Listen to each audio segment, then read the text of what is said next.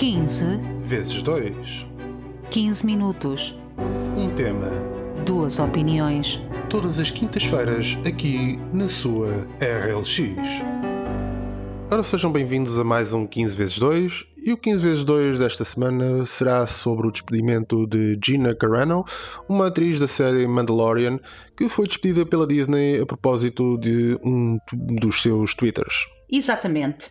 Já, esta situação já se passou há sensivelmente três semanas, se não estou em erro, apesar de estarmos a falar só nela agora mas de facto uh, tem prendido o meu interesse este tema especialmente porque sou uma cinéfila e porque adoro cinema, mas também pelo desenvolvimento de tudo o que está a acontecer à volta deste caso, porque uh, pela parte política que vem por trás disto e também por toda, toda tudo aquilo que uh, a Disney se arrisca a enfrentar por esta situação. E como estavas a dizer, Gina Carano era uma ex-atleta de MMA que, se eu não me engano, de, de Mixed Martial Arts, e que uh, recentemente estava a fazer uma personagem de, uh, uh, na série Mandalorian, uma série baseada na, na, na, Guerra das Estrelas, na saga de Guerra das Estrelas, e representava ali um papel. Gina Carano tem sido uma figura que no Twitter, uma atriz que no Twitter tem surgido polémica ao longo das semanas, principalmente pela polémica que uh, tudo iniciou, vamos dizer assim, quando ela assumiu a sua cor presidencial. Ela é uh, republicana, ela é conservadora, o que no, em Hollywood não é muito bem aceita essa perspectiva. Hollywood é neste momento um ambiente muito mais democrata, muito mais progressivo Portanto, a cor política que não deveria interessar para nada na, no mundo das artes, nem na nossa profissão, mas enfim, é o que é onde estamos em 2021. Começou por aí a polémica e começou também a sua polémica porque lhe foi pedido várias vezes por pessoas no Twitter, por pessoas do movimento LGBT, que ela pusesse os pronomes na sua bio do Instagram e do Twitter para mostrar o apoio à comunidade transgênero. Gina Carano disse que de forma nenhuma tem nada contra a comunidade transgênero, mas que não vai pôr pronomes nenhums na sua bio para provar seja o que for. E a uma dada altura, no movimento, uh, digamos, de uh, alguma provocação, disse: Ok, vocês querem que eu ponha os meus pronomes, então aqui está. Os meus pronomes são bebop poop. O que é que ela quis dizer com isso? São os sons do R2D2 na Guerra das Estrelas. Isto irritou e muito a comunidade que acusou-a de ser transfóbica. Ela responde a esse tweet e diz: Eu não sou transfóbica, mas vocês deve deveriam arranjar pessoas menos agressivas e autoritárias para defender a vossa causa. E eu continuo a não mudar coisa nenhuma na minha bio.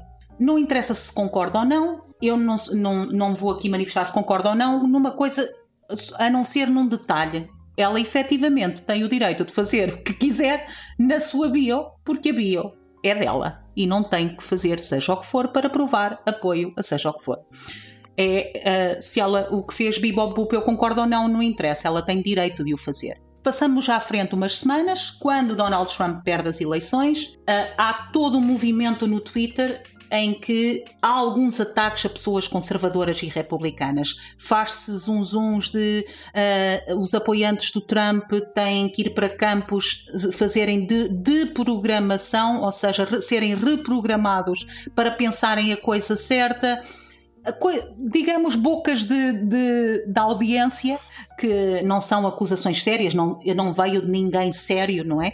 Uh, são bocas de reação, como se costuma dizer, mas começou-se a ver eh, toda, toda essa liberdade de expressão no Twitter uh, com a vitória de Joe Biden. E a Gina Carano faz então uh, um Twitter com uma imagem de horripilante de uma judia a ser perseguida por crianças na rua é uma imagem conhecidíssima. É, Seguida e apedrejada. E apedrejada. É uma imagem conhecidíssima, é das, como tu sabes, é das imagens que um, mais emoções me causa. Não consigo olhar muito tempo para aquela imagem, é horripilante.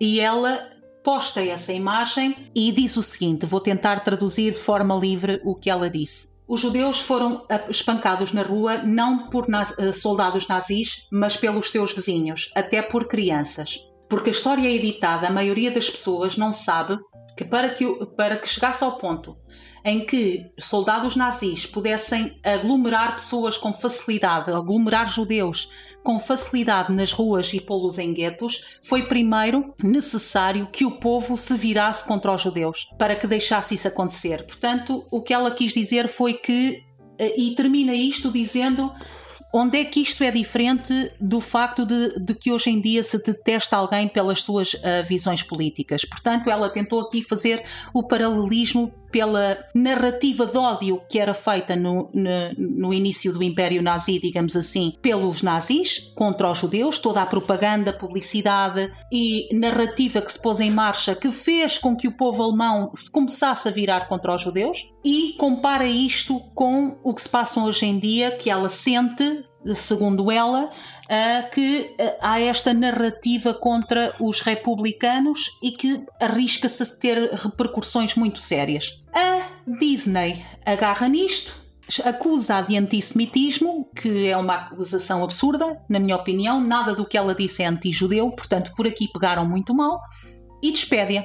Ora bem, minha opinião, e passo-te já a palavra e peço desculpa este resumo, mas foi só para que todos uh, pudéssemos saber do que é que estávamos a falar e as várias perspectivas. Minha opinião.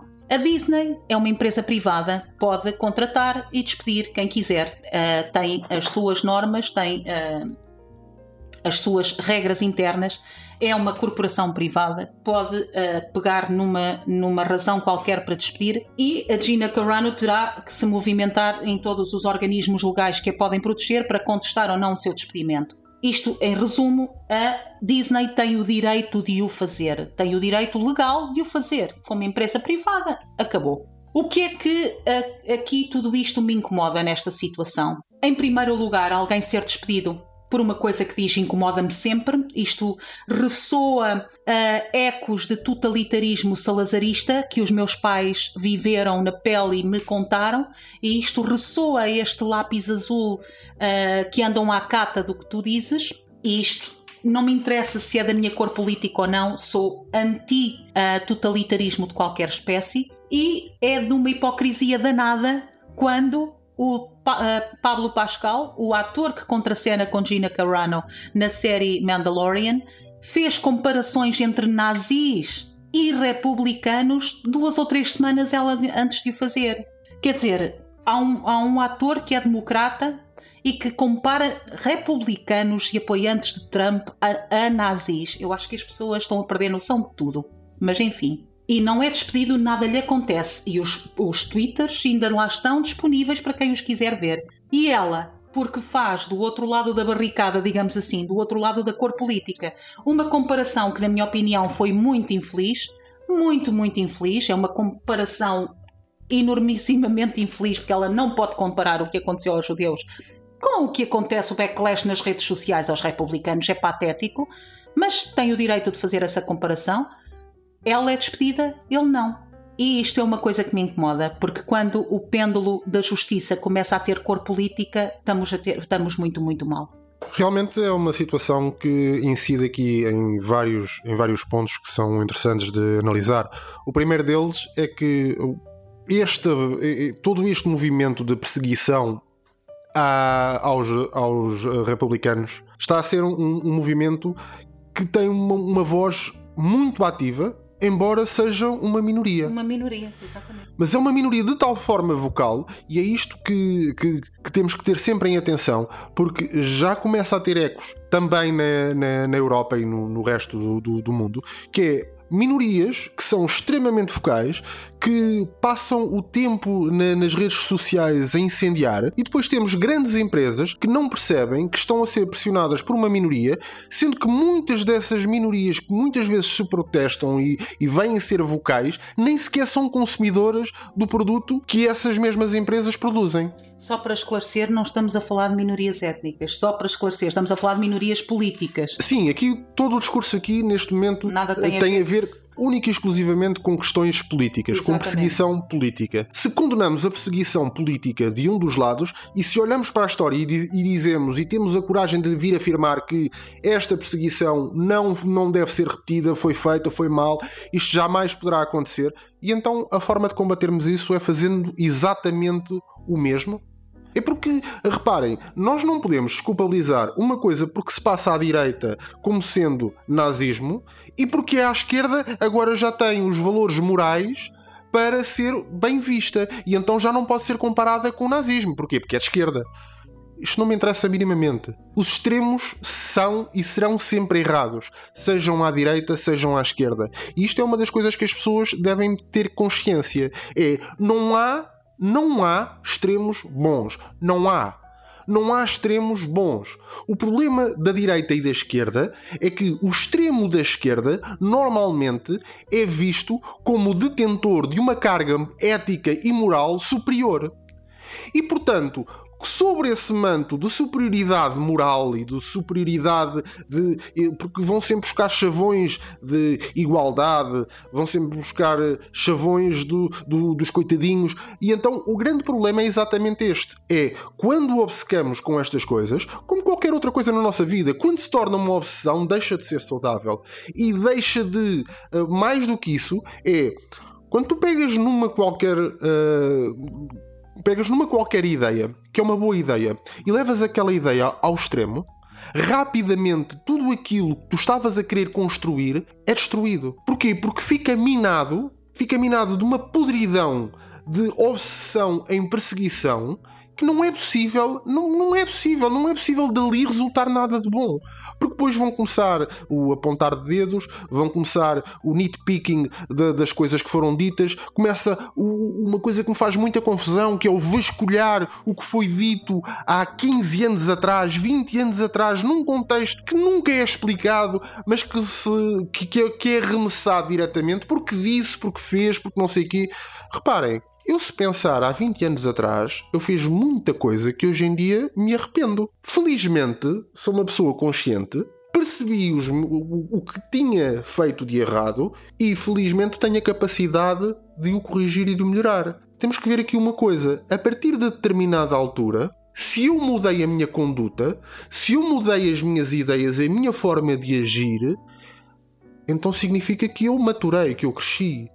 Devo ser julgado por uma coisa que fiz há 20 anos ou que disse, mais do que fazer, é de que disse há 20 anos atrás, sendo que eu hoje em dia condeno exatamente essa mesma coisa que disse há 20 anos atrás. É ridículo. E aí aqui uh, o, meu, o, meu, o meu ponto de pesar perante esta situação vai ser sempre uh, o mesmo, que é não há ninguém com uma índole, com uma, com uma capota moral superior quando se, trata, quando se trata de extremismos. Quando se trata de extremismos, de perseguição, não há ninguém que possa vestir a pele do superior moral. A mim, uh, uh, concordo com tudo o que tu disseste. Nós nos temos que arranjar um 15 vezes 2 que discordemos, que é para isto dar discussão engraçada em 15 minutos. Temos arranjado temas que, que uh, tendemos a concordar nestas coisas, digo eu felizmente, porque aqui acho que são valores acima de tudo. Um, cada vez mais penso o seguinte: cada vez mais na minha vida eu não, eu uh, não quero ser fiel a nenhuma cor política, quero ser fiel a princípios, quero ser fiel a valores, porque as cores políticas têm pessoas, as pessoas são facilmente corruptíveis quando têm poder.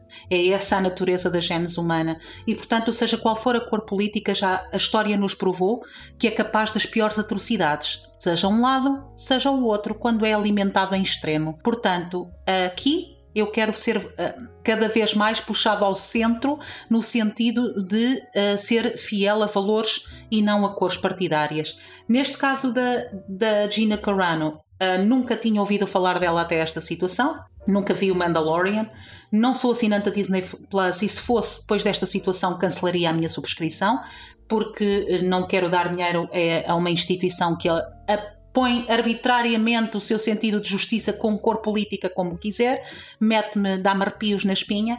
E gosto especialmente que a Disney tenha uma, uma uh, bitola moral em que se despede uma pessoa que faz uma comparação muito má comparação com os judeus, mas faz uma filmagem de um, de um, filme inteiro num terreno onde existe um campo de concentração com escravos nos dias de hoje. Portanto, e agradece na, nas letras dos filmes a esse território. Portanto, adoro o sentido moral da Disney. É, é um sentido moral de uma superioridade absolutamente extraordinária. Se eu fosse a Gina, perseguia isto em tribunais até às últimas consequências para que nenhuma empresa se voltasse a safar com isto e criasse uma lei com base em precedente para que nenhuma empresa se voltasse a safar com uma coisa destas. Ah, quanto à Gina Carano, pois que siga a vida dela e que para a outra vez também pensa um bocadinho melhor nas coisas que diz, porque liberdade de expressão não é ausência de consequências. E aqui chegamos nós ao fim de ai, 16 hoje vezes 2. Continuaremos então para a semana com mais temas de debate. Mais um 15 vezes 2 que termina hoje e para a semana cá estaremos mais uma vez. Muito obrigado por estarem aí. Obrigada. 15 vezes 2. 15 minutos. Um tema. Duas opiniões. Todas as quintas-feiras aqui na sua RLX.